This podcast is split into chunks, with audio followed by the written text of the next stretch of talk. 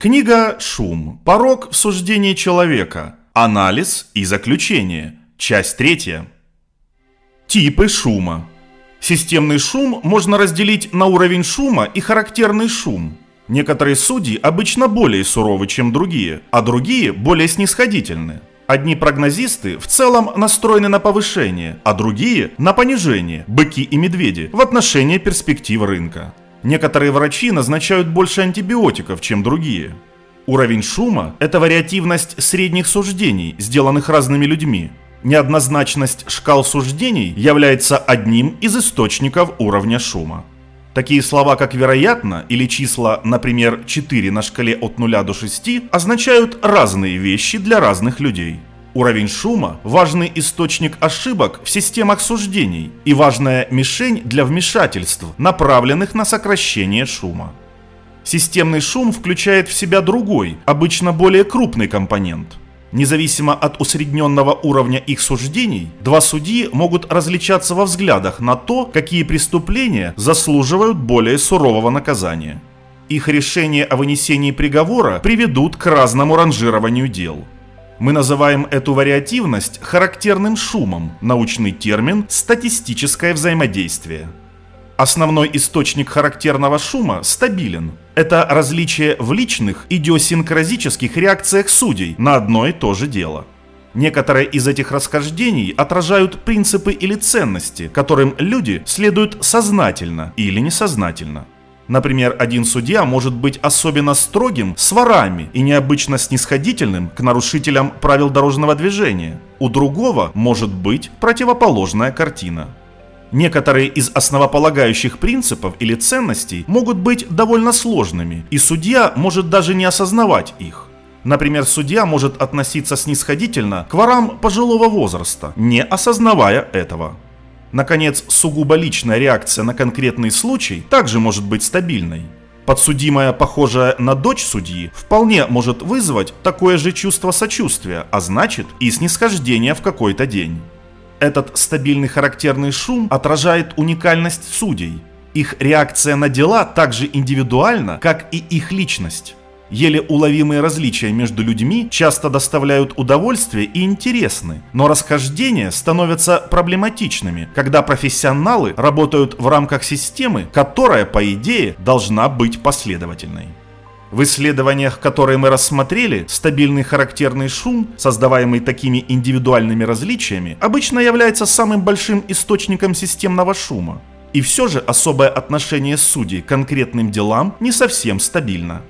Характерный шум также имеет переходный компонент, называемый случайным шумом. Мы идентифицируем этот вид шума, если рентгенолог ставит разные диагнозы одному и тому же снимку в разные дни, или если дактилоскопист идентифицирует два отпечатка как совпадающие в одном случае, но не в другом. Как показывают эти примеры, случайный шум легче всего измерить, когда судья не узнает дело, которое он уже рассматривал ранее, еще один способ продемонстрировать случайный шум – показать влияние не относящегося к делу элемента контекста на суждение. Например, когда судьи более снисходительны после победы их любимой футбольной команды, или когда врачи прописывают больше опиоидов во второй половине дня. Психология суждения и шума. Когнитивные пороки судей – не единственная причина ошибок в прогнозирующих суждениях. Объективное невежество часто играет большую роль. Некоторые факты на самом деле нельзя знать. Сколько внуков будет у ребенка, родившегося вчера, через 70 лет, или номер выигрышного лотерейного билета в розыгрыше, который состоится в следующем году. Другие, возможно, известны, но неизвестны судье.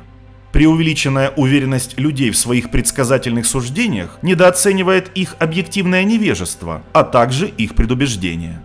Есть предел точности наших прогнозов, и этот предел зачастую крайне низкий.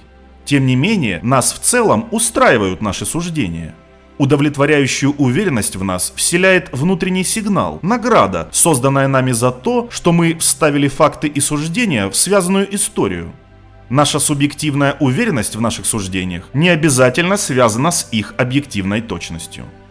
Большинство людей удивляются, узнав, что точность их прогнозирующих суждений не только низкая, но и уступает по точности формулам. Даже простые линейные модели, построенные на ограниченных данных или простые правила, которые можно нарисовать на обратной стороне конверта, неизменно превосходят судей людей. Важнейшее преимущество правил и моделей в том, что они бесшумны. Мы субъективно воспринимаем суждение как тонкий и сложный процесс. У нас нет никаких указаний на то, что тонкость может состоять в большей ее части из шума. Нам трудно представить, что бездумное следование простым правилам часто приводит к более высокой точности, чем наши человеческие суждения. Но это так, и это уже давно установленный факт. Психологические предубеждения, конечно, являются источником систематической ошибки или статистической предвзятости. Менее очевидно, что они также являются источником шума, когда предубеждения не разделяются всеми судьями, когда они присутствуют в разной степени и когда их влияние зависит от внешних обстоятельств, психологические предубеждения создают шум. Например, если половина менеджеров, принимающих решения о приеме на работу, предвзято относятся к женщинам, а половина в их пользу, коллективной предвзятости не будет, но системный шум вызовет множество ошибок при приеме на работу. Другой пример – непропорциональный эффект первых впечатлений. Это психологическая предвзятость, но эта предвзятость порождает случайный шум, когда порядок представления доказательств меняется случайным образом. Мы описали процесс суждения как неформальную интеграцию набора сигналов для вынесения суждений по шкале. Следовательно, устранение системного шума потребует от судей поддерживать единообразие в том, как они используют сигналы, в тех весах, которые они присваивают сигналам и в использовании шкалы. Даже если не учитывать случайные эффекты случайного шума, эти условия выполняются редко.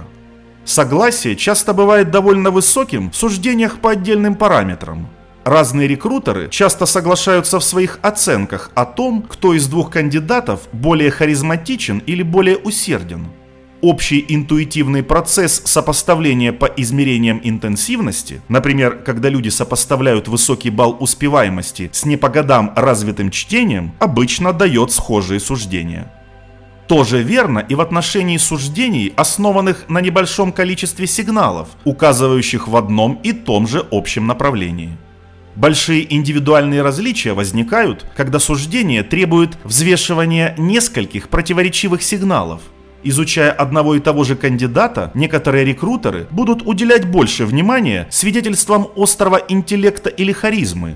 На других будет больше влиять характеристики усердия или умения сохранять спокойствие в напряженной ситуации.